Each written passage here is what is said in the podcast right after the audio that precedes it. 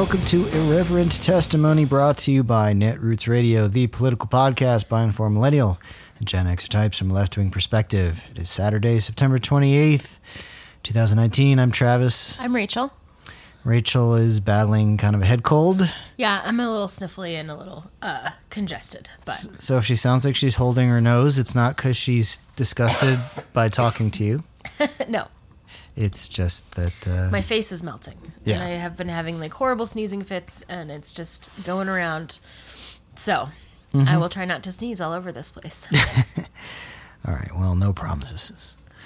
So, uh, I was reminded this week that actual human beings that I know listen to this podcast.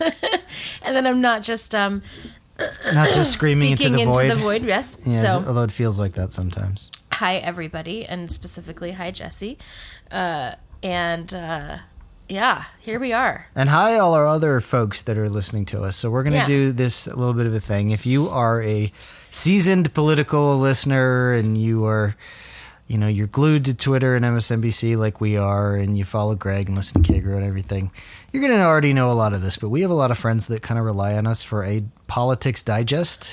Yes. they just don't pay attention. yeah or they just can't like you know it gets exhausting and the world is hard and i get it So we're going to do a little explainer about the state of things and why all of a sudden we've gone from, eh, we don't like Trump, but we're we're not going to really do much about it to full fledged on we are impeaching him and Impeaching the motherfucker already yes. So we're going to explain how we got basically from zero to sixty yeah so quickly. I wouldn't say zero, but you know I don't want to get into the weeds with some of the other committee investigations and the subpoenas and this other stuff they've but been i mean trying to do.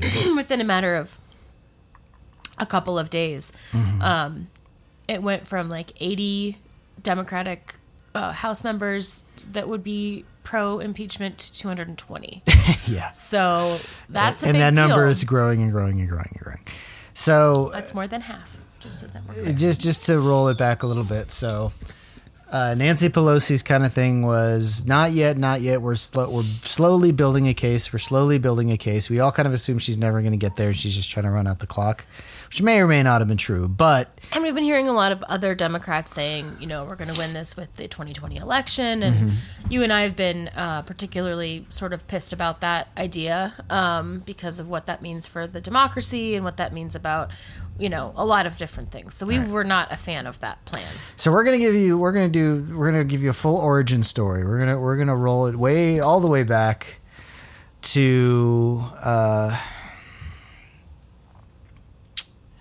well, we're gonna roll it all we're gonna roll it all the way back to what? what 2014, 2015, the Russian invasion of Crimea and Yes. Ukraine. And the annexation thereafter. Okay, so let's go all the way back to, I think it was 2014, late 2014. I, I forget the exact time, but uh, Russian forces, led by, of course, Vladimir Putin, invaded Ukraine, a, a, a geographical area known as Crimea. And you want to explain why Crimea is important and why Russia might want to control it?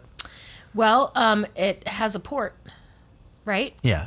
Um, so anytime you're looking at Russia and their motives for doing something, particularly when we're talking about like land grabs, um, you want to talk about like where there are areas that are next to Russia that contain a port to uh, the ocean in order for like trade and stuff like that to happen. And Yeah. also there's a um, population of Crimea that is sort of like ethnically Russian in some way. Yeah, I'm going to get to that. Okay. Um, and so anytime you look, going back forever with Russia, um, it's almost always, um, the, the drive is almost always, as my uh, high school teacher Tom Machowski used to tell us, um, always look at like what, where like the access lanes are. And that's why usually Russia does what it does. Now,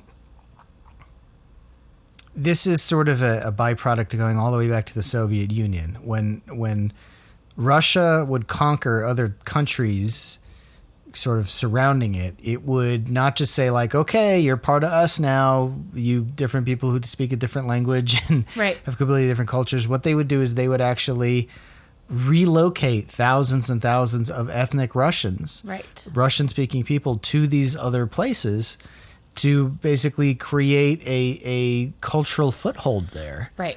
so that there would be this sense of, uh, you know, Soviet unity, Right. you might want to call it. Yeah. But you know, there there are of course drawbacks to that. It didn't always work. People didn't always get along. You know, there was always some resentment. But you well, know, it's colonization, right? I Yeah, mean, it's, yeah. it's the, all of the pitfalls of colonization are all of the things that are associated with this tactic. Yeah. Yep, not just capitalists uh, in in our recent history practiced colonization and, and you know imperial Right. Uh, manifest destiny, whatever you want to call it. Unfortunately, but Right. in any event, um, so and Ukraine is no exception. Lots of ethnic and you know uh, what do you want to call it? Original Russians live there, so it's not like all of Ukraine was like, oh, we need to repel this invading force. Some of it, some of it was welcomed, and in some parts, it was it was very welcome. Uh, so it's complicated, but uh, you know, Russia, as far as the United States goes, and this was under Obama, uh, Ukraine is our ally, and It is its own sovereign nation. yeah, and Russia is an adversary. Yes. They're not, you know, the our mortal enemy like during the Cold War, but they they are an adversary. And there was a lot of criticism uh, from Republicans that Obama should have done more when this happened. I don't know what they wanted short of war. I don't think they actually wanted war. It was just an opportunity to, you know, take shots at. But certainly Obama. Obama wasn't like, this is fine. No, no, no. And, I mean, the administration definitely came out and was like, no, this is absolutely not okay. We do not recognize the Crimea as a part of Russia. This is not an acceptable thing. Like, There were there were- Absolutely not. Yeah, there were sanctions. There, was military aid sent to Ukraine. Yeah. Now, uh, uh, among the backdrop of that, Ukraine, even without the uh, invasion by Russian forces, has had a lot of political upheaval. There's been a lot of corruption. There was uh, a, a uprising there a few years ago, right around that time, right before I think the invasion. Um, and one of the things, this is where Joe Biden gets involved, um, or is dragged into the story. Uh, one of the things was that there was a the way Ukrainian politics works is something akin to their AG, this national prosecutor who was allowing all this corruption to be rampant within the country, and Western Europe and the United States were calling for this guy to be ousted. Uh, among those calling for this corrupt Ukrainian national prosecutor to be ousted was Joe Biden in his work as vice president. and his work as vice States. president. Now, coincidentally, Joe Biden's son Hunter Biden uh, was on the board of this oil uh, conglomerate that did business, um, or I don't know if they're still doing business, but they did business in that region in the Ukraine. Or not Ukraine, not the Ukraine. Yeah, we always just say that. I know, I, I don't know. know It's why. a bad habit. It's I mean, everybody does. I don't, I people don't know used what to that's do about, it. but yeah, I don't know either.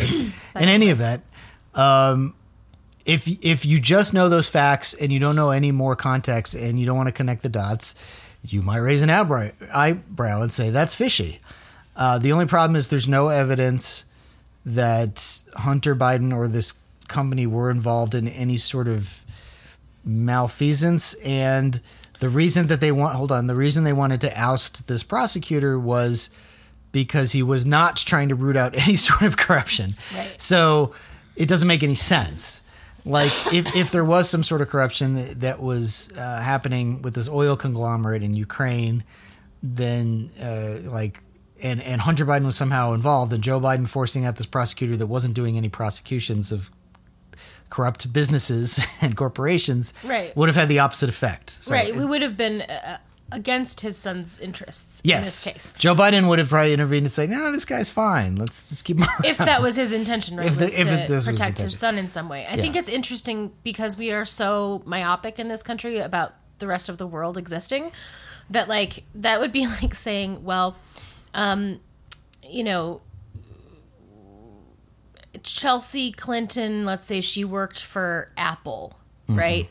Let's just imagine a world in which the daughter of, or, or of she was on the board, right? The the board Right. of directors of Of Apple, Apple. right? and another country, let's say like Botswana, um, you know, like there are so many companies that exist. Is my point that I'm trying to get at? Like, it's not like Hunter Biden was a government employee of Ukraine or something. Like, I don't think that he had any sort of government position inside of the country. He worked Not for at a, all. a company, He was on the board of on the board of a Yeah, company. Yeah. And like, I don't like oil and gas companies, so kind of fuck him. But like, I like it's also just he had a job inside of a company. And he was probably country. just there because of his name. Let's be honest. Probably right. Yeah. because that's how the That's world actually works. works, Um, yes. but like, there's from what I understand, like, there's no implication that like he was a part of the government in any way, or that he was like working for this prosecutor, that he was a part of like some sort of like thing. It's just that he worked for uh or was on the board for this company that had its base in the Ukraine. So Mm-hmm. Yeah. there's lots of companies that exist in Ukraine. Um, That are doing business in that region. that are it's doing very business oil in that region and in Yeah. the world and like i don't know it just seems like kind of a stretch to Okay. me that like Fast forward to 2019. Um, you know, we know about the Mueller report. We know about Russian meddling. We know about every, all that stuff. Fast forward, and uh, very recently, uh, Congress passed another bill with a a large amount of military aid to Ukraine in their ongoing battle with Russia because they're still occupied Right. by Russia. So uh, this bill was passed. Trump signed it. It was like a continuing uh, aid package. And Ukraine during this time had an election wherein they elected as president basically, I don't want to say another Trump, but like a TV guy, a comedian uh, TV guy whose shtick was like making fun or going after corruption in a comic way. okay Um, and he had no political experience whatsoever. like a stephen colbert kind of guy A little bit, yeah. Yeah. A little bit like a like a Stephen Colbert type. Uh, hard to say, you know, leaning conservative or not, but like, yeah, basically, yeah they they sort of elected a sort of Stephen Colbert as their president. Um, I don't know how much that factors into this story. Really, um, it's just interesting it's just interesting. And it like probably gives them some sort of like they have something in common a little bit because they're both like TV Yeah, people maybe. i don't know I think Trump is very unique. i agree uh, in that case because I, I think this guy that got elected in Ukraine genuinely cares about trying to lead his country and, and, and help his country. From Right. what from what I can tell, I, know, I, I'm no expert on Ukrainian politics. right Any of it. So July of this year, Donald Trump has a phone call with zelensky is that his name? Yeah yeah. I think so. Said new Ukrainian president and basically says implies hey this uh, package of aid that we passed I will release that money to you if you dig up some dirt on Joe Biden and Yeah. his son and the corruption they did in your country and then also says some other crazy shit that I'll get into in a minute okay with Hillary Clinton and email servers well and- he was like i really need you to work with rudy giuliani and and attorney general barr um to like if you could just have some conversations with them like we really need to like figure out this angle on joe biden and his Yeah. son and then there's this other you know aid package that we're also discussing in the exact same phone call Right. Uh, this is obviously highly problematic. yeah Pick the ways. You got a president that is once again, I, you know, we just got through this, once again asking a foreign power to meddle in an upcoming election. Um, i mean it's worse than that now because he was a presidential candidate Yeah, now he's president. and now he's the actual president of the United States, leveraging that office mm-hmm. and all of the the powers that that office has in diplomacy to have a foreign government meddle in an election to his benefit.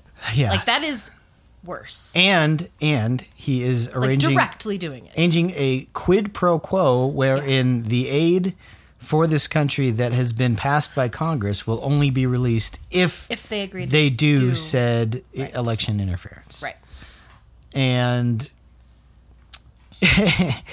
so yeah, that is okay, and here's what makes it even worse. Like it's already pretty bad, right?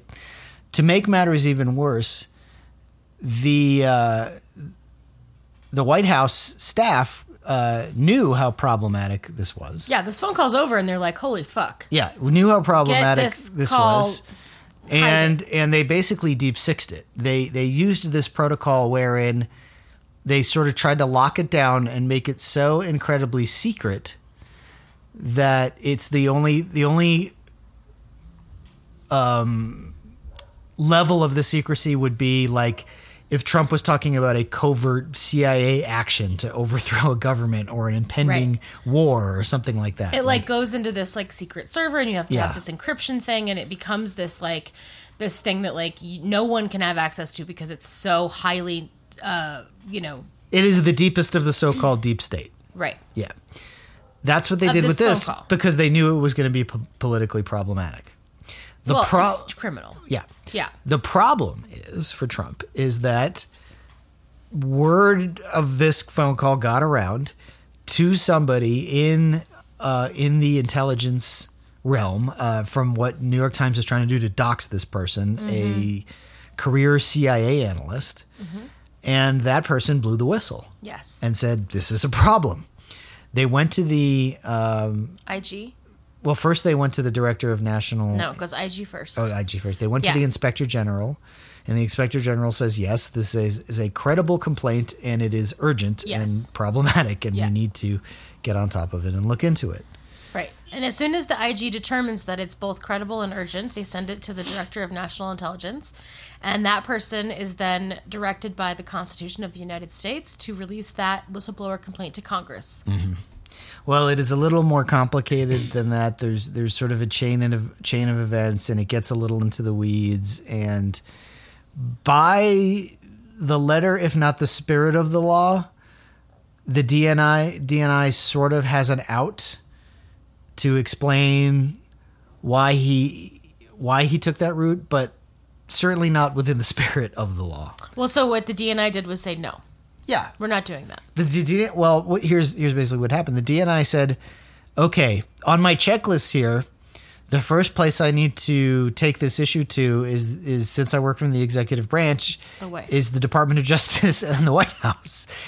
And the problem with that is they're the ones that are perpetrating, They're the ones The crime. whistle is being blown on. and the DNI is basically like, "But this is what the this is But what the that's check, what the check checklist says. And you're like, no, no, no, stop. You know Yeah. better than Yeah. that. You know fucking better than that. But they tried to die on that hill for a couple days. Well, yeah, we and we had a hearing about it, and it, it, it is a little weird gray area, but it's also very dumb and myopic, in my opinion, to see it that way. But that's how the DNI chose to see it. And in any event, that, none of that really matters right now because the cat's out of the bag. So Yes. once word of this got out, and there was a lot of speculation about what it was, the White House went ahead and I, I, I assume figuring that the full complaint would be declassified and come out anyway, they tried to get ahead of it and just release the transcript, sort of transcript of the phone call and say It is not a transcript of the phone call. Just so that we're like super clear. it's not a word for word transcript. It's not. It's notes from people who were listening to the call. Yeah. And so if it was a transcript, the definition of that means it was recorded and then someone typed out exactly what was said verbatim. That is not what this is. It- it and is the White a- House saying that that's what it is is bullshit. It doesn't matter what they say because it's all there. Right? Maybe there's some other really bad, you know, problematic I- words and that- language I'd that's like in there. to know, but we Possibly. won't know because it wasn't recorded. But that it, that doesn't really matter because the meat of the everything that is going to get him in trouble is in there. yes, and they decide and surprisingly to me they decided to just release it saying oh it's not that bad people won't think it's that bad and the complaint's going to be that much worse so everybody will just talk about this sort of transcript of the call right. and so it was bad. It was all there. It, Yeah. the, the quid pro quo the re- multiple requests to dig dirt up on biden um, the insinuation that you know money will not be released until it happens. It's all it's all there in what the white house Re- released, itself. Yeah, released itself. Yeah, it's Then- how stupid the people that work there are. yeah i don't know if it's stupid or if it's just their best loss mitigation strategy. I don't know how it is that. Yeah, I mean, I think they could have dragged it out for weeks and months like everything else, just yelling classified, classified, classified, and not releasing it. I mean, I, uh, it's it's really baffling to me that decision that was made, which is why I'm a little suspicious of it. Um, but in, in doesn't really matter. doesn't at this really point. matter Um, because the full whistleblower complaint was declassified and released a day later, and it's bad. yep. And so, Mm-hmm. and they're trying to be like because this man um, did not himself listen to the call um, he is an intelligence agent and Mm-hmm. so like did some intelligence work and um, found out about it and then interviewed key people who did listen to it and found it to be so problematic that he decided to go through the proper channels and Right. have this whistleblower complaint. So, but the right is saying, well, it's a hearsay, and it, you know, we, we can't we can't impeach somebody based on hearsay, which is actually not true, and we're not impeaching him. We're opening an impeachment inquiry. But anyway, um, so what will happen is just that the same exact people that the whistleblower talked to that told him this, who are the primary sources, will then just be interviewed by the intelligence committee. So like, it's a it's a nefarious argument. It doesn't make any sense. It's not how mm-hmm. anything works. But here no, yeah, that's kind of the only thing they got is is this process complaint that it's hearsay. it's it's secondhand or hearsay, which is Well, we impeached Bill Clinton on Linda Tripp's here. so yeah, we sure did. I don't know. Didn't that's convenient. Lindsey Graham talking about that's funny, but none of that matters. That that that's just them throwing up flack to try Right. to distract Please people. don't do this. Yeah, yeah. Yes. Um, I you know it's nobody is going to buy that hearsay idea because the cat's already out of the bag. Trump the White already House admitted. itself already admitted to the things that are going to, To the- get him impeached. Yes, to the problematic things that are eh, So- fodder for articles of impeachment. So, if somebody else said that they also heard it, like you already admitted to it, so I don't know Yeah. what they're doing. But it's really it's interesting. Um, I, is there more, or should we want to get into commentary? Because I have a lot of things to say. Yeah, no, just let it rip. Okay, so This is this is what we've been waiting for. right so like so then nancy pelosi comes out and she says yep we're gonna open an impeachment inquiry into the president and um, everyone and their mom that's on the democratic party was like yes i'm in favor of this and um, and so here we are. So um, first and foremost i have to say like how confused and and sort of like wh- what the fuck it is that like if he had just shut up and stop and just like be normal person he would he would have gotten away with everything else they weren't gonna impeach him but he just couldn't do it and the fact Yeah. that he picked joe biden like the hill he's gonna end up dying on is joe biden joe biden was gonna take care of himself we are not going to make this man Probably. our candidate. It's not even clear that like he's like losing and like he's like like this is in July. Like yeah, but you know what? for- all all the head to head for that polls. to be the hill that you die on before it's even clear that that's going to be the candidate. I know, I would I know. make sense It's if dumb. like after the primary you know, or like when it became really clear, like after like you know a bunch more people dropped out, and then it was only like three people, and it became super clear that Joe Biden was going to be the candidate. Then maybe you do this. You should not do this; it is illegal.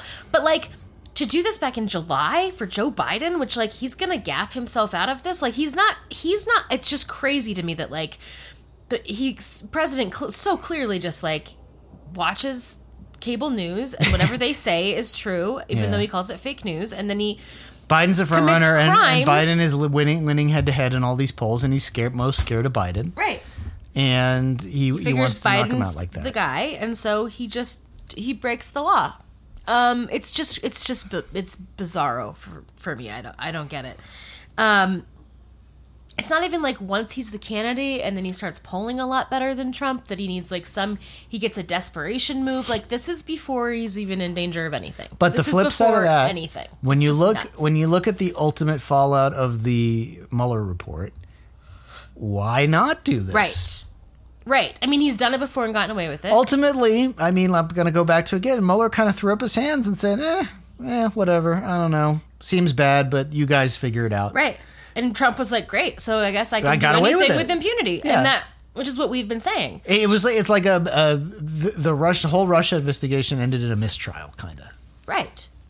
Well, the whole Russia investigation ended in we really can't charge the president with crimes, So he's the president. He's the president, so the president was like, "Fantastic, I'm going to go commit more crimes." yeah. Like, why Yeah. not? Why would you not? Yeah. If like literally the justice system said to you, you can just go commit any crimes that you want to commit, you would be like, well, there are some things that would help me out a lot. and this would be one of them, right? You would do that because you just were literally were told that like you can't be charged with crimes. And and here here's another thing, and people are starting to figure this out too. Like now that the floodgates are opening, do we actually believe Trump kept his nose clean and didn't do anything at all except for this? right. What about those transcripts of the calls with Putin? Right. What about the ones with the Saudi Arabia? Right. I mean, I don't think there is any conversation with any world leader anywhere that isn't corrupt or embarrassing or criminal. Probably. I mean, maybe not every single conversation he's ever had, but I, a I percentage possibly. of them probably have some crimes there. There's probably some crimes.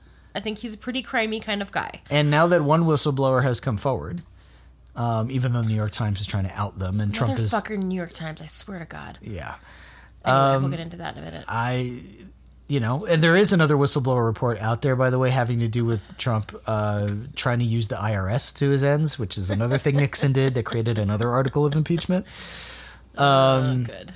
You know, that one is is we're not talking about that one right now, but It's out there. this this could and we've talked about this before and it didn't exactly come to fruition but you know this is only the first shoe to drop Yeah. like there's more coming Right.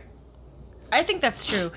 Uh, What I've been hearing with some frustration from some of the folks in my circles that don't follow this stuff super closely is this sort of um, frustration that, like, oh, we it's totally fine everything that he did with Russia, but now he has one phone call and he gets impeached, and it's like, all right, look. I understand that complaint. I do. Like I hear where th- I hear where you're coming from because it it does seem a little weird if you don't look at it fully that like we had an entire special counsel and we had all of this stuff and we knew all of this stuff and nothing happened and we didn't impeach him. And now he has one phone call and we're like, "Oh, impeach." And it's like I I hear that, but like it's different, right? Because we didn't have any sort of whistleblower on well Russia. it's we it's, had it's different of, because of pelosi everything mueller came up with was basically like looks like you did a lot of crimes here you guys better impeach and pelosi was kind of like eh, i don't know Right. And people were mad about that. And then we were Well, I was mad about that. I'm still mad about that. right Um, but this is different, I think, because there is this whistleblower that just said, like, this is what happened. And then the White House was like, yep. and then everyone's like, okay, but that's a crime.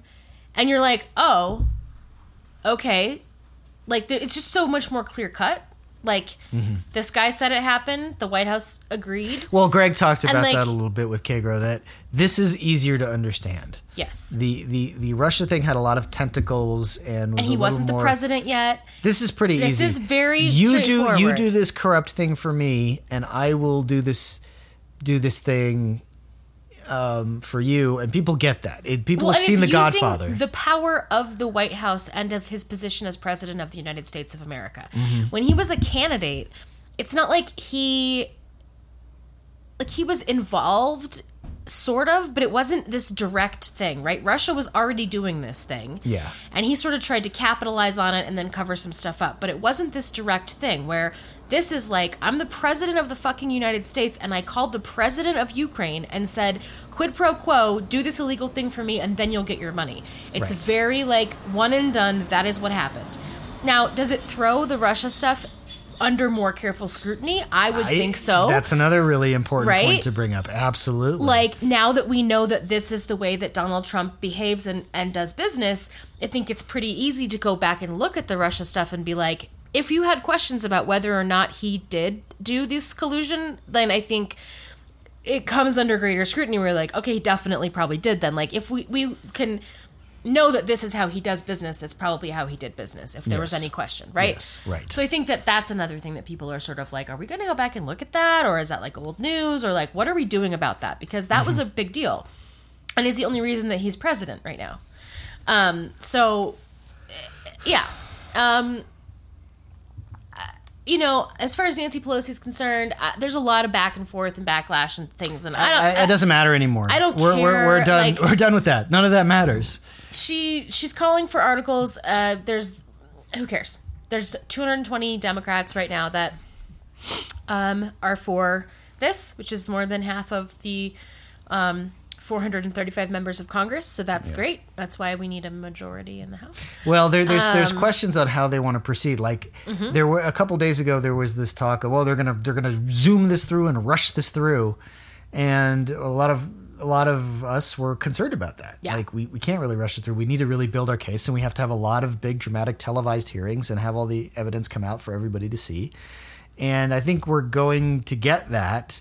And I think, ironically, it's the Republicans who are going to kind of force that because the the flip side of this whole hearsay, hearsay, hearsay thing is like, oh, then you want very carefully uh, uh, laid out direct evidence, do you? Well, here, you know, Okay. here it is. Okay. Well, then we're gonna have to bring in the whistleblower. And we're gonna have to bring in all Yep. the witnesses. They're that all gonna have to testify on and television. all those people are gonna We're gonna have to bring in Barr, and we're gonna have to bring in Yeah. Giuliani, and we're gonna have to Yeah. bring in Pompeo, and we're Yeah. gonna have to bring in Mike uh, Pence. the guy who just Has a whole thing here too. the who just quit, um, Volker. We're, I mean, like, okay, Okay, great, great. It like it, you almost like to think we're setting him up with this if we were that devious and smart.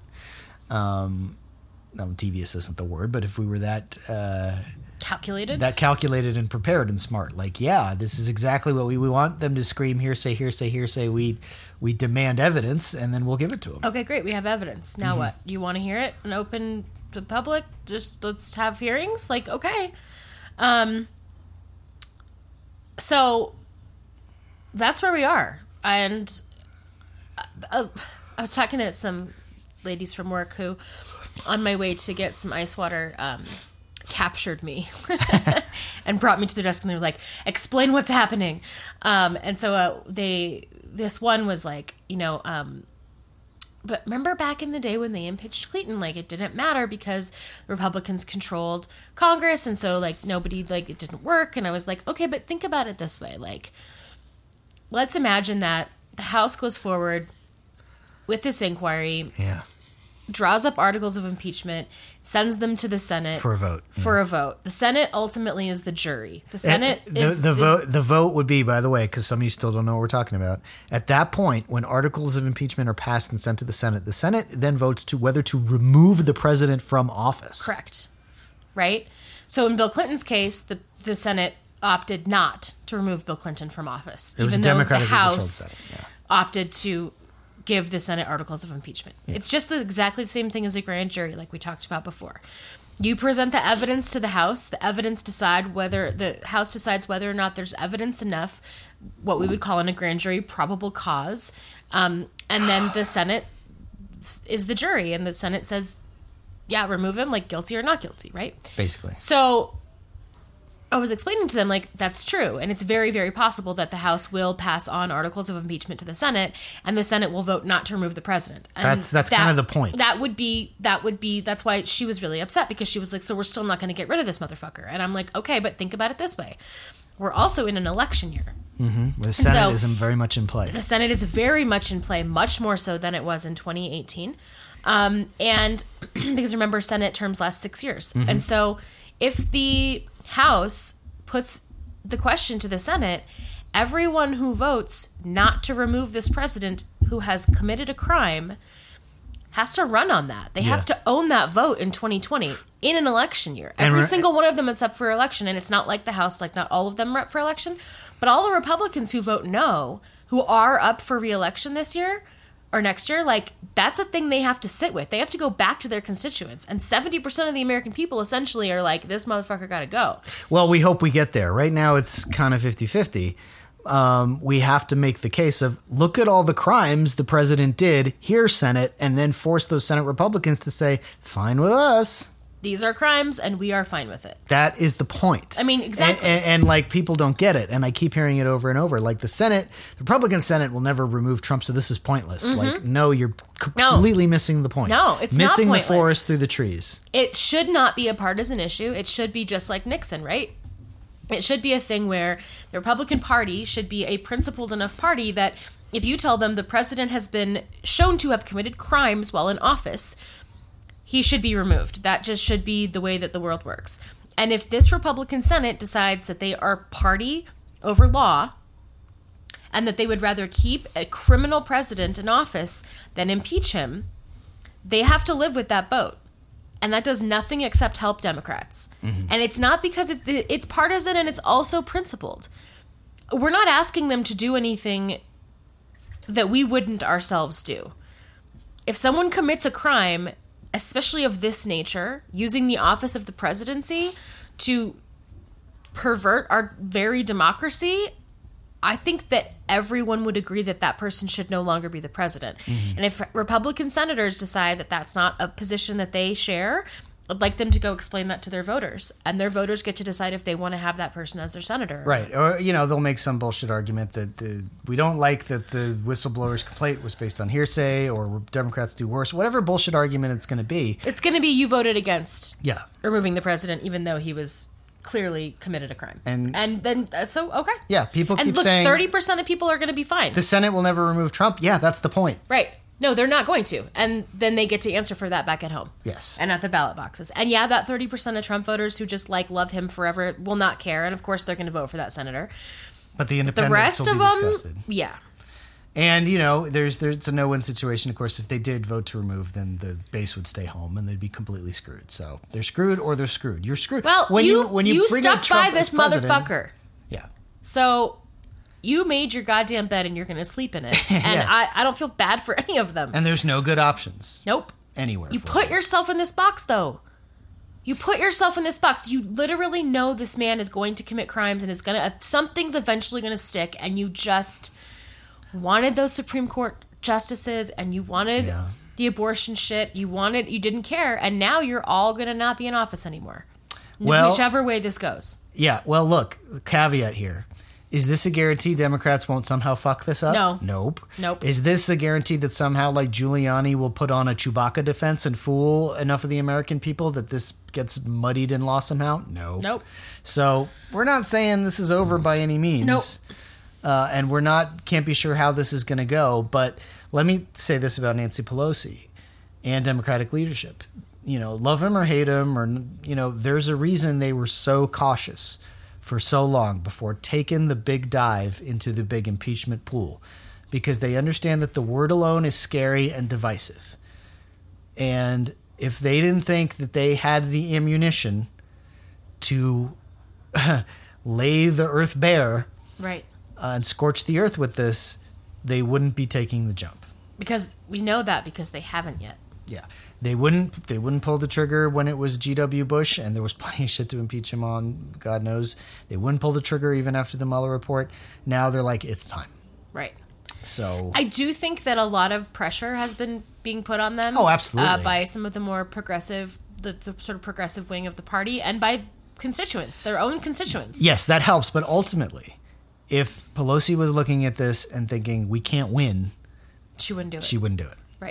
She Agreed. would. She would say, no, you're gonna have to force me out as speaker. Yeah, because I'm not giving up the 2020 presidential race. And we talked about this just last week because before, as this was just still percolating, Pelosi was still holding firm, like, no, no, no, no, no. Mm-hmm. And we were like, you know what? She has staked her claim that impeachment is just a loser with what she has so far. Right. But now she feels like she has enough to push it over the finish line. because and again i think the messaging and the the just like it's just so much easier to explain the president of the united states called another foreign leader and told him to dig up dirt on a political opponent in exchange for aid And so is what happened that is the yeah. the the timeline that is very easy to explain there's a guy that is willing to testify to that effect, who's talked to other people who are willing to testify to that effect, and the White House has admitted it. At this point, like, if she had not decided to drop this impeachment inquiry, it would literally be your you could he the statement he made about murdering somebody on Fifth Avenue would be true. Like you could literally commit crimes and I'm never going to impeach you. And I think when given that choice with such a clear narrative, you know, she really didn't have a choice. No, no. Uh, well, I mean, yeah. It's just so clear. Yeah. Yeah, this is a you know as clear a cut case as you get, and it's only going to get worse and worse and worse. And And, they worse. admitted it And they too. admitted it. So like Well, yeah, Trump right away was uh, yeah. I did. The, what's the problem with it? this is a perfectly fine phone call. It's a great phone call. It's a wonderful phone call. Yeah. This is a bad phone call, then we won't even be able to have phone calls anymore. right. You're like, okay, I don't. Uh, sure, it's great. maybe you should not have phone calls anymore. is Right. probably a good idea. You absolutely shouldn't. Of course, now. um, okay, but now also realize you're going to be frustrated over the next few weeks and months because this is where the stonewalling starts, Yes. just like Nixon did. Yes. I mean, people forget. People think Watergate happened over a weekend. Watergate happened over like 18 months, Years. Yeah. you know, or longer. And there was stonewalling. There were court cases. The Supreme Court got involved. Um, you know, it, it took some very brave people, sort of within his own administration, And some very dogged journalists. and and intelligence people to to you know spill the beans. Yeah. It took some very dogged journalists and some some because they were so good at their job too. Mm-hmm. They were trusted by these people within his administration and within the intelligence communities, and Yeah. I, I hope that um, that relationship exists in our time in a, some sort of similar way. Um, so we'll see. Uh, I also think before we get to the break, I just want to provide a word of caution. Um, I think that this is also sort of the scary time. Um, Yeah. our friend Molly posted something on Facebook that I thought was really profound, and it was what I've been trying to say that I just couldn't find the right ways to say it. And she's compared it to um, domestic violence. She said, you know, when a woman tries to leave someone who is abusive, that's the most dangerous time for her. It's the it's the time that she's more likely to have um, the most abuse and, and also the the most likely to be murdered by her partner. And Trump is going to be looking for any and all And distractions. We are that abused woman, and Trump is that abuser. And this is the most dangerous time because this is the time when he gets exposed, when we stop saying it's okay, when we call him out and we leave, and or in this case, kick him out. This is the time when it gets the most dangerous, and, And- when he and- tries to really flout the law and and really try to abuse his power And try to whip his most ardent supporters Yes. into the biggest frenzy violence to defend him. Yes, and so I that think, means violence against immigrants, violence against women, maybe some horrific anti-choice um, executive legislation. Who Yeah, knows? This is the time when he gets way out of control and we get into like dictator land Mm-hmm. and when like the powers of the presidency and the checks and balances really get called into question and whether or not you know which parts of the government and which parts of, of enforcement of the government are going to go along with him and which are going to uphold the constitution Like, which just means we we, will be have to be vigilant. we will be tested Now the problem with that is, while he's under this cloud, it's it's very unlikely he's going to get a whole lot of even Republicans to go along with the craziest shit he wants to do. But you know, we got to be on top of it. and his supporters is another thing like really it's going to get scary because they are not going to look at the facts of this case they're not going to look at this as something that's like No, they've been screaming about the deep state and Yeah. a coup forever, and Trump is going to say, "Well, this is it. this is it this is what they're doing they're finally going to kick me out what are we going to do about it Yeah. Mm-hmm. and here's where militias come in and i mean it, it's i'm i'm not predicting that any of this is going to happen i'm just saying that I, this is what I'm worried about. This is what I'm anxious about. This is what keeps me up at night is these next few weeks and months with the stonewalling on one hand, but also with the like really like uptick in the rhetoric, and I think will be an uptick. I, I hope not, but that I'm concerned about an uptick in violence and a, a, a real constitutional crisis could occur. Uh, because I just don't see him being like, well, I guess I'm guilty. Bye. Like that's just well, not. I, I can tell you that either him directly or his people are talking to Pence about how do I exit and get a pardon and get all the pardons and then, you know, ask for asylum in Russia or whatever his plan might be. But in the meantime, yes, it's going to be whipping the base into a frenzy and. Yeah. You know, who knows what that looks like, but Yeah. it won't be pretty and it won't be good. So keep yourselves and your community safe, make safety plans, um, and be vigilant and keep an eye out and uh, don't let up. No. Yeah. Uh, we're gonna have more to talk about, including a uh, underage. Uh, what was it? A a kitty porn Mar-a-Lago Russia story Which is like no one's talking about. that has gone under the nuts. radar because the rest of the world is melting down. All And right. a bunch of other things. Okay, be right back.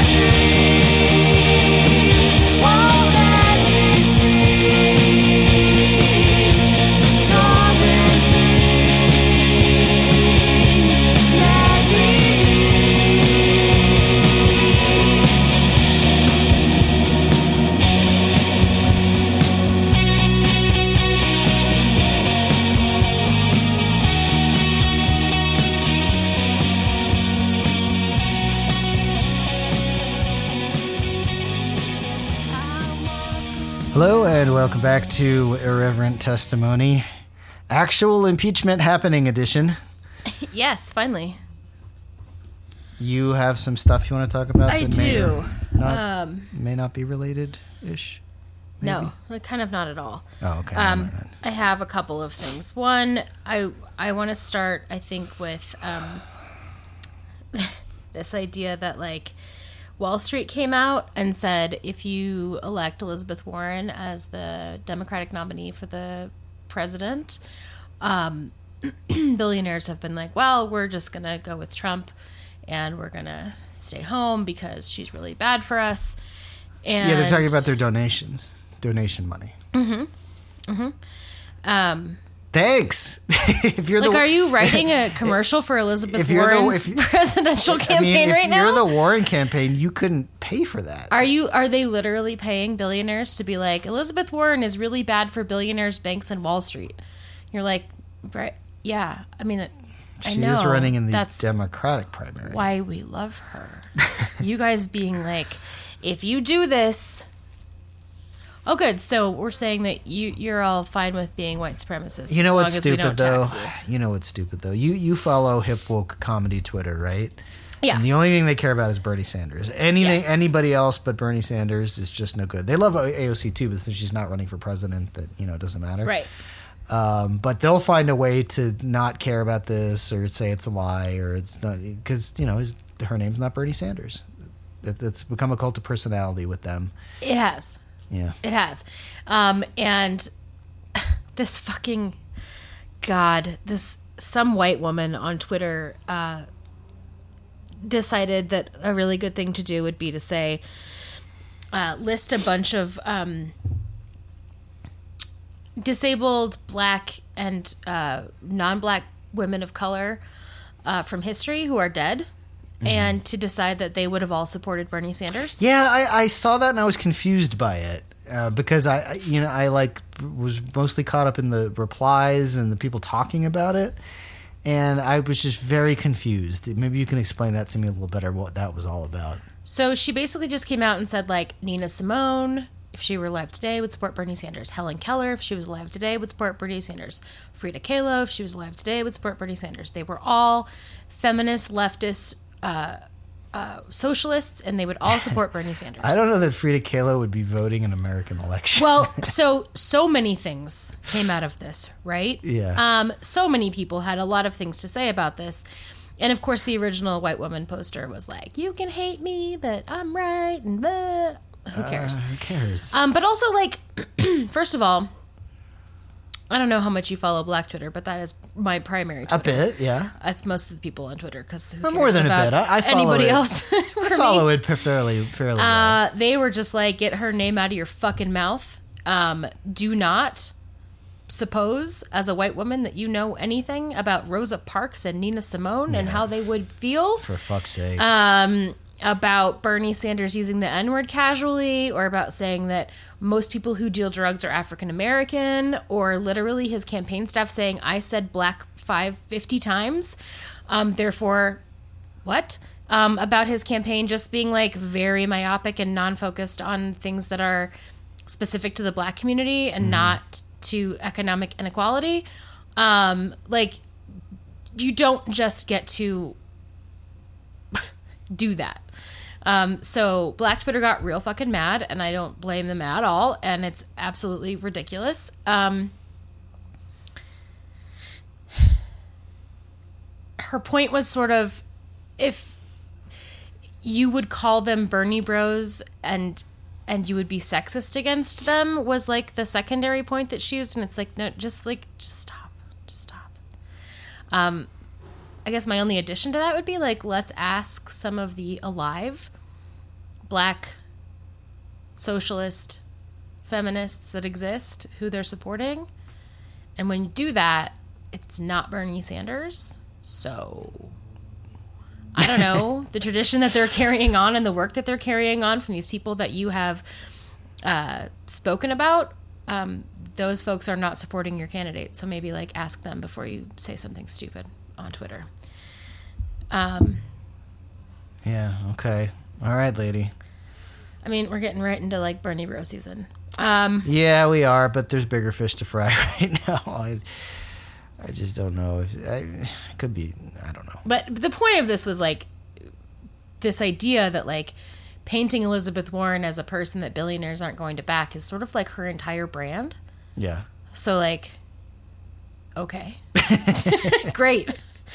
The people that we all hate together I know. I just and have that guillotines ready for. Her. I wish the timing would have been like a month later because that's going to get lost in all the Trump. I know, right? Totally. But like, we're all ready with the guillotines, and your guys are like, "Yeah, we don't like you," and we're like, "Great, so we were right then." Yeah, I think I tweeted like, "Yeah, okay, get the fuck out of our party. Just we don't we don't want you here anymore." I I mean, I'm sure some Democrats still do and say, "Hey, we need that money," but um, how about no? She's like doubling and tripling down, by the way, on this like um, call time thing, um, which uh, some of the candidates tried to like Don't you love replicate, that? and then like they just can't because they don't just have the like Elizabeth Warren thing. Yeah. So she was at this uh, event. Sorry, I keep clearing my throat. I'm just. um, and she had all these people waiting outside to take selfies with her. The selfie line. Thing, And uh, she took selfies with every single one of them, which took four hours. And at the end of it, they were like, "Don't you have better things to do?" Or like, "How do you stand in line for four hours?" And she was like, "To be honest, the guy at the last, the last guy in line stood there for four hours. So like, why shouldn't I?" Oh, this is retail politics. Every single one of those voters is going to vote for her. Every single one of those voters' friends and relatives are going to vote for her. And it's like, you know, it started out being cute with like her calling the three dollar donor, mm-hmm. but it's become like a brand. Yeah. Like she literally called this dude who works at Circle K and gave her three dollars, and he was so excited to talk to her that he got his partner on the phone, and his partner is a man, and they like talked to Elizabeth Warren, and like And guess what they're going to do? They're going to phone bank and they're going to knock doors and they're going to register voters. This is this is how retail politics is supposed to work. In the age of like social media, that shit blew up. And everyone was like, oh my God, Alex and his partner are so cute and they love Elizabeth Warren. Like, it matters that she's not calling billionaires. I've done call time with people. Yeah, we It's can't. miserable. We can't get candidates to call multi-thousand dollar donors. She's not calling donors to give her money. She's calling donors to thank them for giving her $3 because mm-hmm. it matters to her. And even if that's not true, it matters that that video exists that she literally called this this dude Alex because he gave her 3 bucks. I think I gave her. I think I donated like twenty bucks. You think I'm going to get a call? I hope so. the problem is if I got a call, I wouldn't answer it because it would be from an unknown number. Um, Start answering, no, especially if it's like Massachusetts. Is she using her own cell phone? I don't know. Probably not. Who knows, right? Because then like they have her number and they can just call her and be like, Elizabeth, drunk dial, hi. Um, I don't know. Probably not. I wouldn't if I were her campaign manager. I'd be like, no, we're no. using a They have a special cell phone. call time, of course. uh, cell do. phone. Yeah. Um, so before I get to the the greater news of the day, which I really do want to talk about, I just want to say that um, I went to dinner with one of my friends who listens to this podcast, and I had a fortune cookie tell me to smile more. Uh, the specific thing that the fortune inside the fortune cookie said was, "Don't be afraid to smile. You never know who's falling in love with it." Yeah. And I literally like opened it, and I was like, chicken. what is happening right now? Like a literal fortune cookie just told me to you smile. should smile more. You should smile more because people might like it. So I posted that on fo- on social media, and uh, it got a lot of traction, including my little brother, who's the best person I know. Oh, and I love talk him the about that? most. Okay. I just want to say, like, I had to in the comments because he literally was literally asking, like, why why is that bad? That a fortune cookie was like, people love your smile. I so I had to be like, so like this is a thing that dudes do who catcall, right? And like it's gross and they don't do it because they think that your smile is nice and whatever. And then I had to be like to the women that I know and love, like, this is my little brother. He's the best person I know. He's legitimately asking. So just like back the fuck off.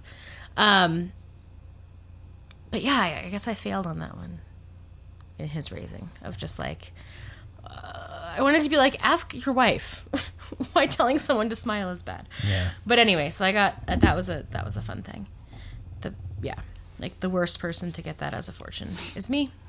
Um, now I want to talk about Greta Thunberg. Great.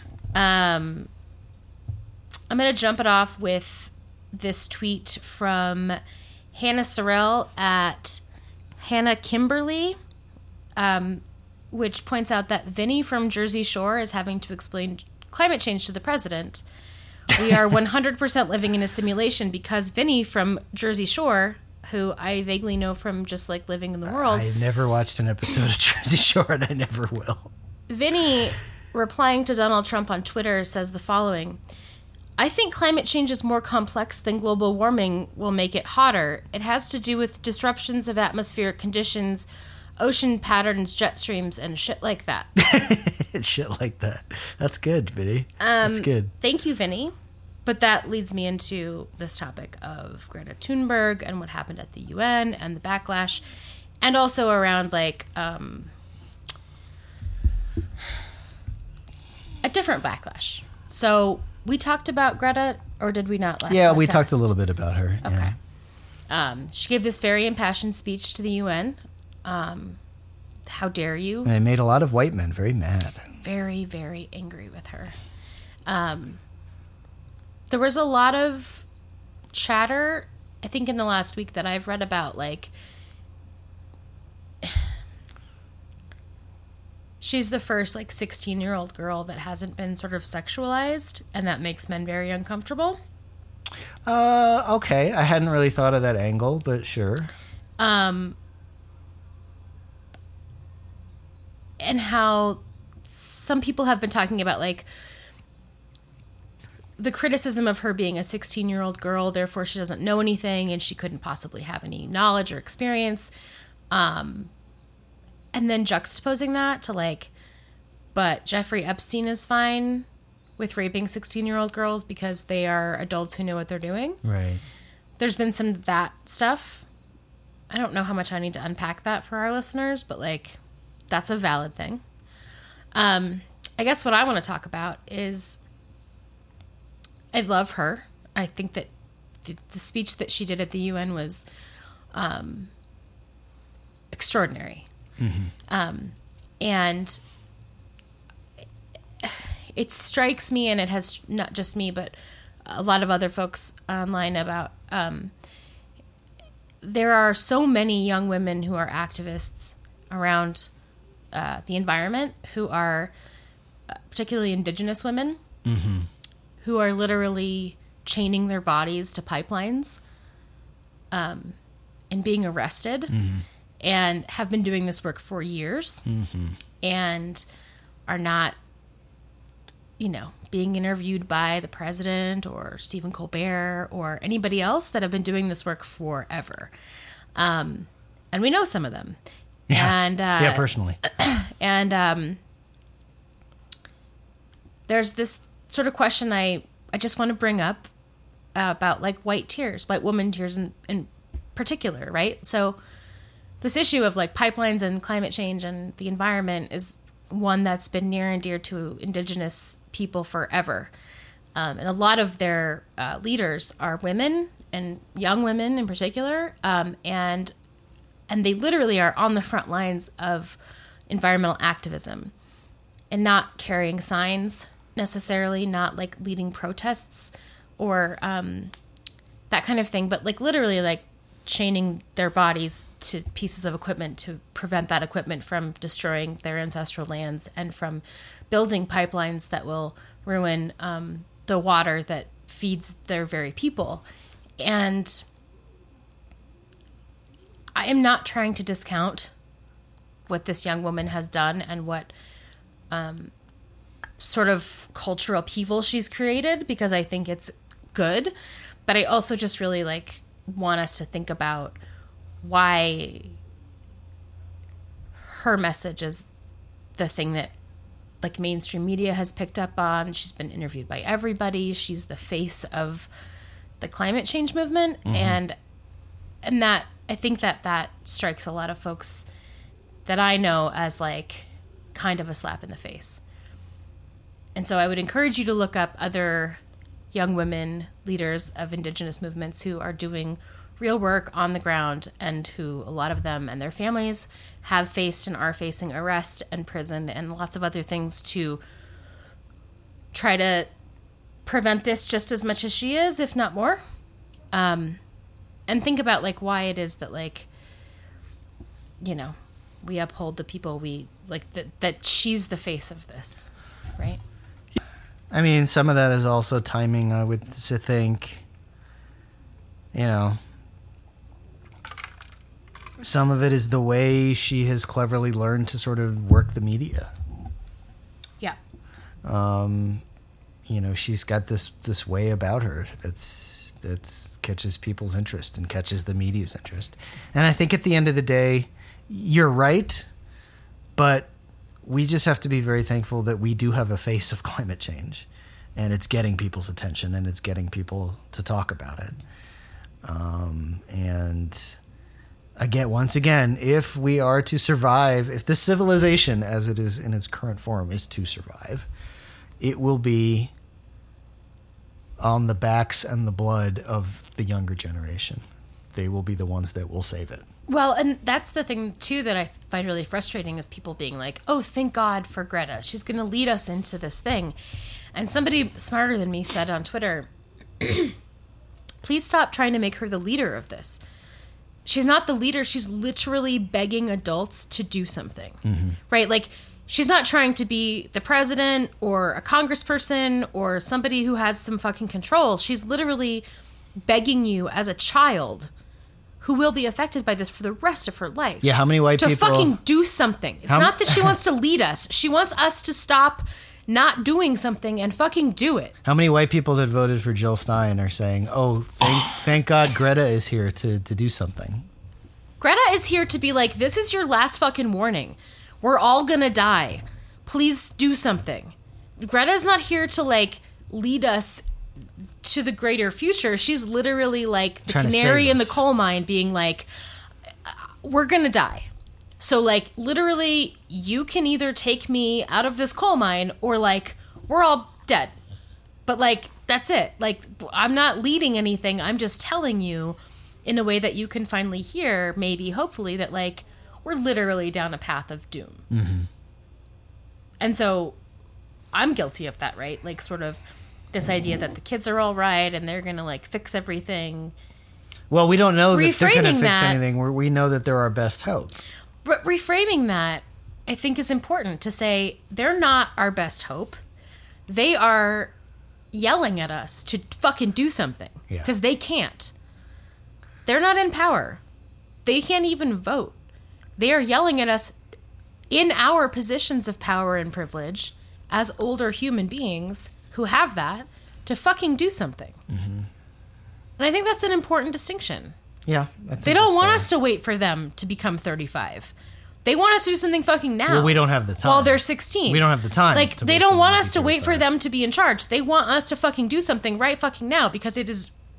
We are in peril. Right?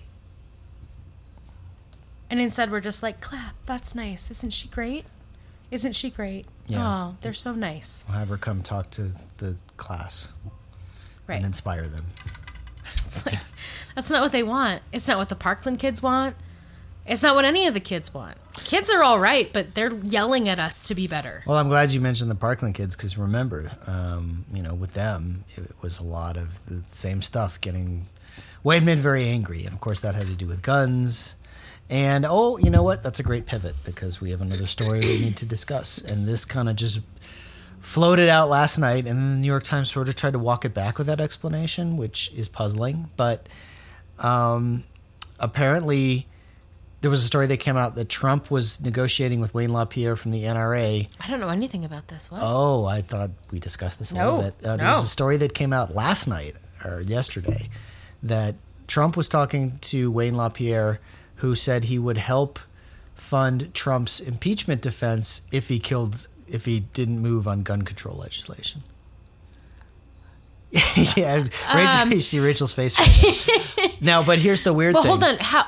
Let me just back up. How do we know that? Are there emails? Anon- it was there- anonymous source. Okay. Saying that a conversation happened between the two Yes. of them. Uh-huh. Okay. Okay. and then they they they kind of Wow. they kind of edited the story to make it less obvious, and just said, "Well, Wayne LaPierre and? Trump are talk or we're talking." Talking. Yeah, basically. And everyone's like, "What the fuck is going on? What's happening?" Now, here's the weird thing. Wait. Hold on. Okay. Yeah. No, it's fine. My just my brain is spinning. When that story came out, why wouldn't have Trump melted down in 8,000 tweets about the failing New York Times and threatening to sue and take their license and send the troops in? Like, if there was no truth to that one, right? I, I don't know why New York Times is hedging their bets. And I don't trust the New York Times to do anything, and I don't trust Dean Baquet. So, Like, what is this fucking editor even doing? yeah, like, who knows what the story is there? But it came out, and the New York Times sort of tried to sort of walk it back. And and yes, I would like more answers to what that's all about. But Like, what is the story that you decided to run and then be like, well, ho- hold on, that looks bad. So just uh, Yeah. but, but, yeah, it lost I don't. and lost I mean, and everything else. You are and this was a day after, a day after, and another thing that went under the radar because of everything else. The Senate, um, the Democrats in the Senate released a report saying that yep, the NRA was a Russian asset in 2016. There's no right. Okay, so can we talk about that for a second? Yeah, let's. Because, yeah. like, I remember those fuck. We we discussed them on this podcast. The Mm-hmm. like insane ads that were coming out during the 2016 election from the NRA, right? With that lady showing just like Maria riots. Well, it wasn't her, right? Whoever their their like face of the ads was. Remember? Uh-huh. and she was like she would do these ads she was like sort of a a, a mixed dish lady and like she would do these ads for the nra and i can't remember her name and it would be like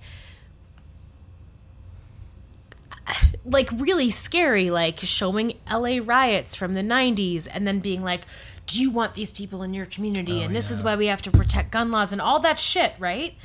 And we covered it back then. We were like this is like really scary like hate speech sort of like i don't mean hate speech in that way i mean it like um that sort of like exception to the first amendment where like you yell fire in a movie theater. This was like you should go kill brown people with your gun because they would like to take it from you. Remember those ads?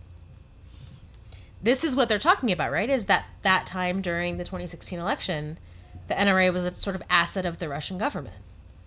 Right? Yes, Okay. So Okay. And then okay. Continue. Well, I mean, the report is there if you wanna if you wanna read it. It was released to the public, and it basically says everything we already know.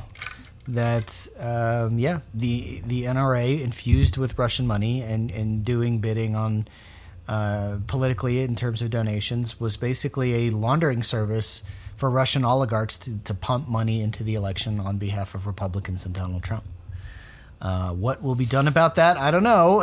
I guess uh, the House is a little busy with other stuff right now, but it's just another thing. And if Trump was really dumb enough to proposition Wayne LaPierre, and if Wayne LaPierre, who's in trouble himself, is dumb enough to say, "Sure, we'll go ahead and fund your legal defense, quid pro quo, you kill these gun legislation bills."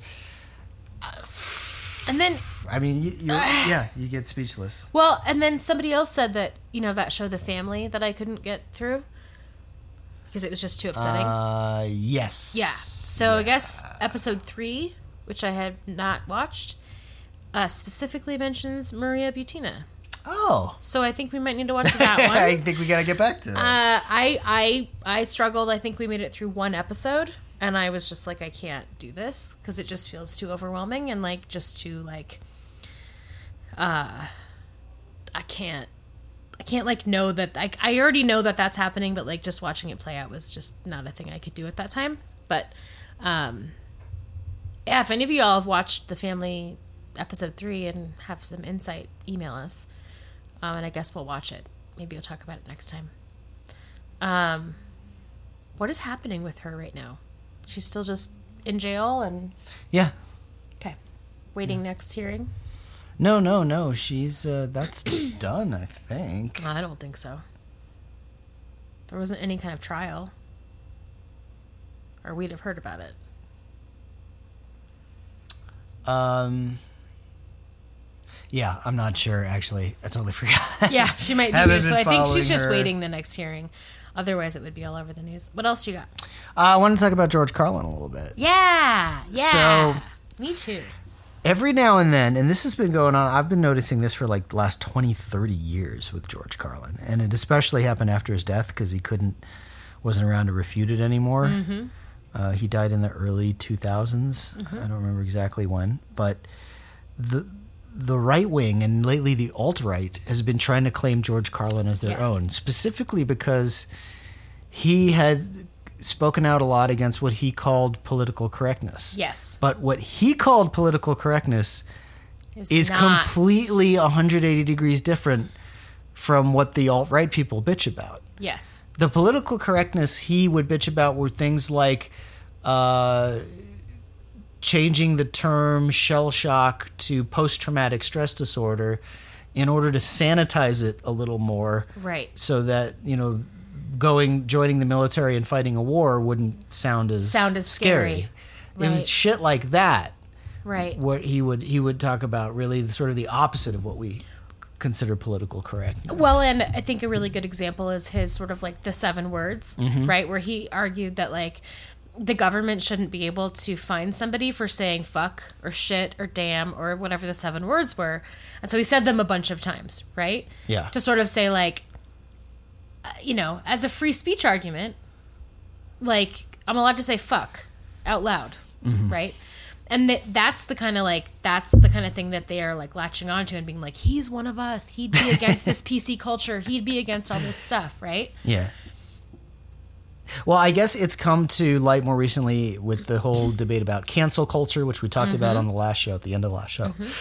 And and so these people have kind of say, "Hey, if George Carlin was around, I guess he'd be canceled." And it's like, okay, have you ever actually listened to George Carlin?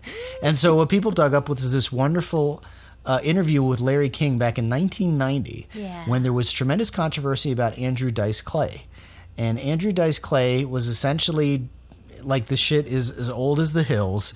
Uh, Andrew Dice Clay had this whole routine that was basically punching down at, at women Yep. and immigrants and you know it was very very sexist more than anything but you know there was also some little bit of racism in there And and homophobia for sure, which is also just like rooted in sexism. right So, and if you don't remember yep. andrew dice clay he did it with this sort of mock brooklyn accent that was his whole shtick. and then whenever you would sort of get him outside his character he would almost very tearfully be like it's just an act it's just satire you shouldn't take it seriously but his cat was kind of out of the bag audience took him seriously That's though, which is the problem. problem. Right. And that's the thing that George Carlin was talking to Larry King about, which Mm-hmm. was you know, he can be doing this as a character, but the people who are listening to him take it very seriously. Yeah.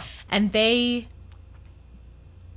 they are his character. Like they that they believe the things he's saying are true. it was almost shocking that this was 30 years ago Yes. because it was just it could have been yesterday Tell me what he said cuz I it's so good. Uh, he he basically said, "Look, this is an audience of mostly young white men Yep. who feel very insecure and vulnerable about their position. And their masculinity. And their masculinity. Specifically said that. Yeah, Mm-hmm. and you know they take they take comfort and pride in in pushing down or feeling superior to women and minorities and immigrants and gay people. He literally said like women, gay people, and minorities. Or Yeah. I'm sorry, immigrants. Immigrants. Those were the three things that he was like. They feel threatened by these three groups, and these three groups are marginalized. And Andrew Dice Clay punches down. Mm-hmm. Yeah, and he said he basically said when you're punching down on these groups, you may think it's satire and you may not actually believe it, but it has that effect of Mm-hmm. just like reinforcing those ugly uh, stereotypes and divisions. And when you look like they look, and you sound like they sound, they believe that you're being honest. Mm-hmm. You Yeah. know. So, like, I don't want to get into a rehash a 30 year old debate about Andrew Dice Clay, who I think is dead. I don't think he's dead. Um, I think he's dead. I, I don't. We should probably find that out. But who cares? Like, no one has seen or heard from him in 20 years. but um, of George Carlin, no, you may not have him. No, are you insane? Look, I have a, a bookshelf full of George Carlin Same. books, and I have seen all his stuff. You should hear him talk about abortion. You should Yep. hear him talk about capitalism. You should hear him talk about any of this stuff. He is not one of yours. Not in a million years. He would not piss on you people if you were on fire No. and the gall the gall and the ignorance to twist not like he it's not you can't even twist anything he said he's never said anything that is any in the ballpark of what any of you people believe like where the hell do you get off No. I mean, like, he literally was talking about cancel culture before we called it that and said, you know, I just don't believe that, like, this idea that you should, that you, you're just allowed to, like, you know, say horrible things is. and, let, and let's be, and let's be clear way. in that interview he's not calling for anybody to boycott Andrew No. Dice Clay he's just like I don't like it Right. I think it's shitty and here's why Right. Here's why here's why I think he has an audience, which is that's that specifically he was talking about like why Andrew Dice Clay has such an audience is because of and literally like George Carlin could be on this podcast and he could just be me, just being like, I think it's white men who feel like their, you know, entitlement has passed and they're upset about it. But he also talks about this idea of like you're allowed to just say really shitty things because it's funny, and it's like, but it's not funny when you're punching down. Yeah. which is something that we've talked about. We just talked about it with Dave Chappelle. Like, mm-hmm. it's not funny when you punch down. It's it's just sort of like cheap and and It's the lowest Like- common denominator Yeah. humor, right? And it's what Adam Sandler does in his movies, right. you know, without trying to be explicit about it. Right. Right. It's what it's what comedians with really no chops do. Yeah, they, exactly. They punch down Because it's easy. because people will be like, "Oh, they aren't like me." That is funny because they say it funny. It's the guy who got fucking fired from SNL after getting hired, Mm-hmm. talking about you know making fun of like Chinese people and their accents and and making fun of women Yeah, and like he is obsessed with the Asian Oh, people my God. accents. Like, what is is this like humor from eighty years ago? But this is appealing to our exactly what dead George Carlin was talking about. It's just like it's not funny. No, and it's not interesting. No. And you're sort of like just not very good at comedy if you do it. Yeah. And if that's your only shtick, like then you, you existed a hundred years ago and it wasn't even funny then. Right. So like, what are you doing? And you're he just sort of was just like you're just not like good at comedy. right? Um, But this idea that like yeah, George Carlin would be like some sort of alt right person is just absurd. Yeah, it's it's insanity. absurd, and like it makes me really angry because he was one of the first like men in public that I listened to when I was a teenager who said things that I was like He was a white, Oh my God. male working class progressive that was way ahead of his time. who talked about like women like they were people Mm-hmm. and like abortion the way that I thought of it, but he said it so much better than I could, you know? And like no, I mean George Carlin's been a hero to me since I was like 13 Mm-hmm. and it, you don't get to have him. yeah, You no just don't. effing way. No fucking way. And he would eat you alive if he were alive today. Yep. Anyway, so that's my George Carlin rant. Can I talk about Joe Biden for a second? Absolutely. Um, I think that this whole thing is actually going to hurt Joe Biden in his quest for the candidacy. I think in the short term there will be sympathy and there will be blowback that will help him. But ultimately, I believe the same forces that have had Joe Biden as the front runner all this time are now going to sink him. And let me explain what I mean by that. We've talked about it before where Joe Biden hasn't really had much of a campaign this far. He's had some gaffes. He said some very uh, milk toast centrist, almost anti progressive things. Yeah. And basically nothing else. Yeah, and he, you know, he hasn't sounded very dynamic. He hasn't been very good in debates. There's nothing there that you should be excited about as far as a candidacy. And it's it's sort of like the same Biden that we saw when he ran for president in 2008 and 2000, I think briefly. Yeah, no, it's and then, exactly and, and the then just person. flamed out and couldn't even get, you know, past 1 or 2%, only now older and a little more you know, Attached to Obama.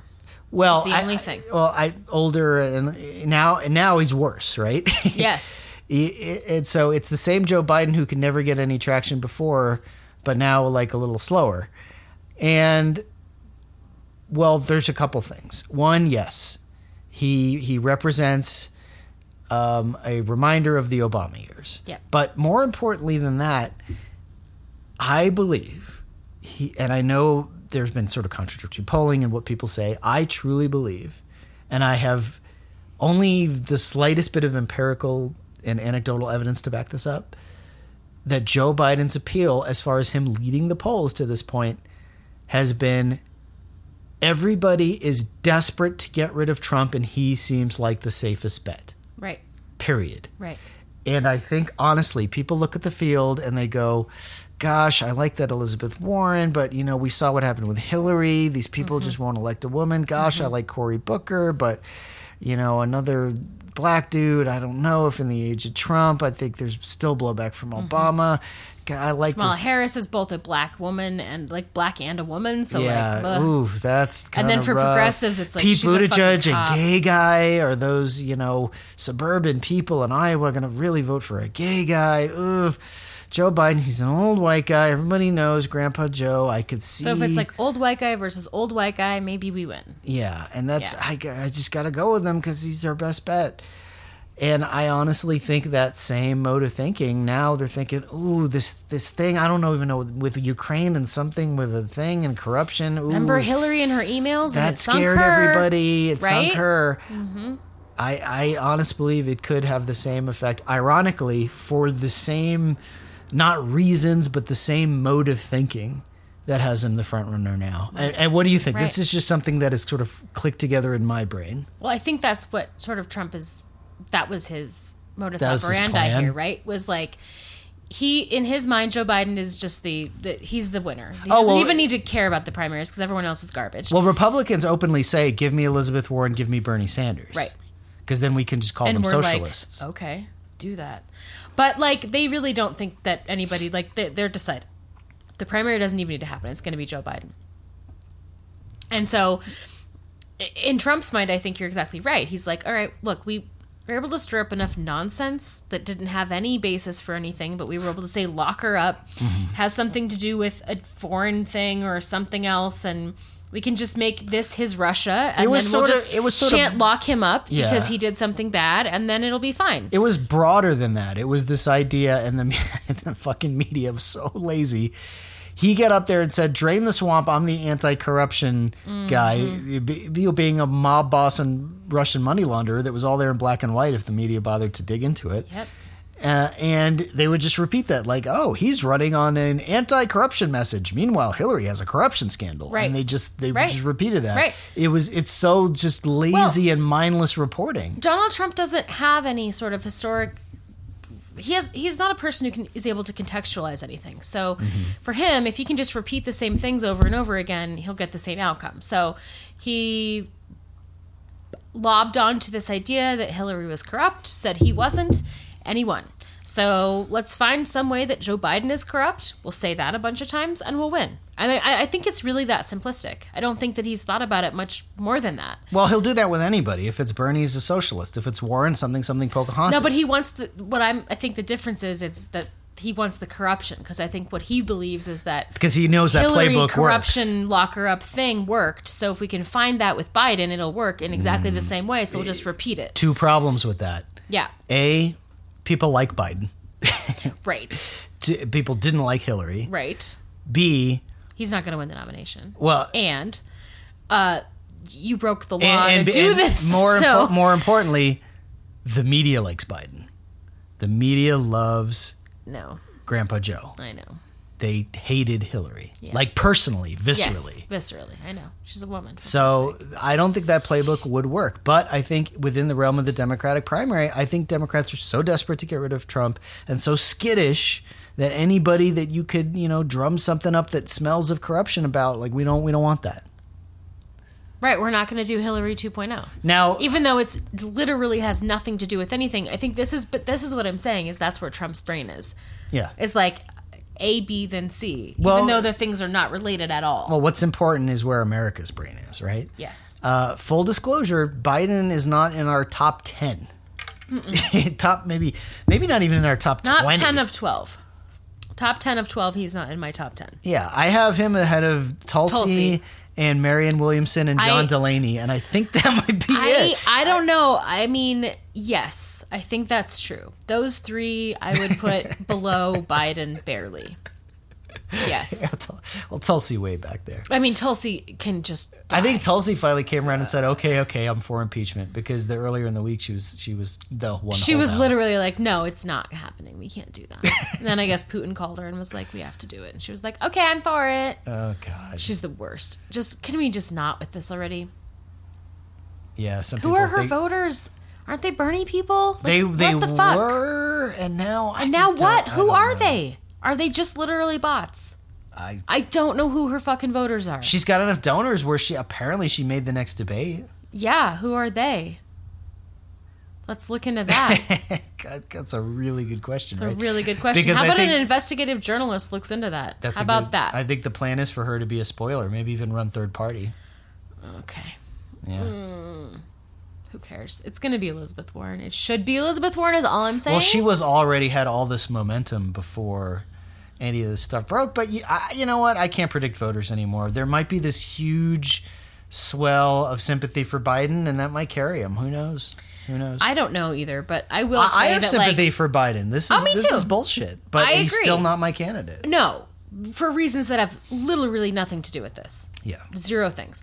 I will say that, like, I'm officially an Elizabeth Warren person, though. Like, at the end of the day, when I look at everybody, that's it. Yeah. She's my person. Yep. Doesn't have to be your person. I'll vote for your person if they win the thing. It's fine. I will vote for a literal greasy paper bag over Trump. But like, I think Elizabeth Warren is our best great hope.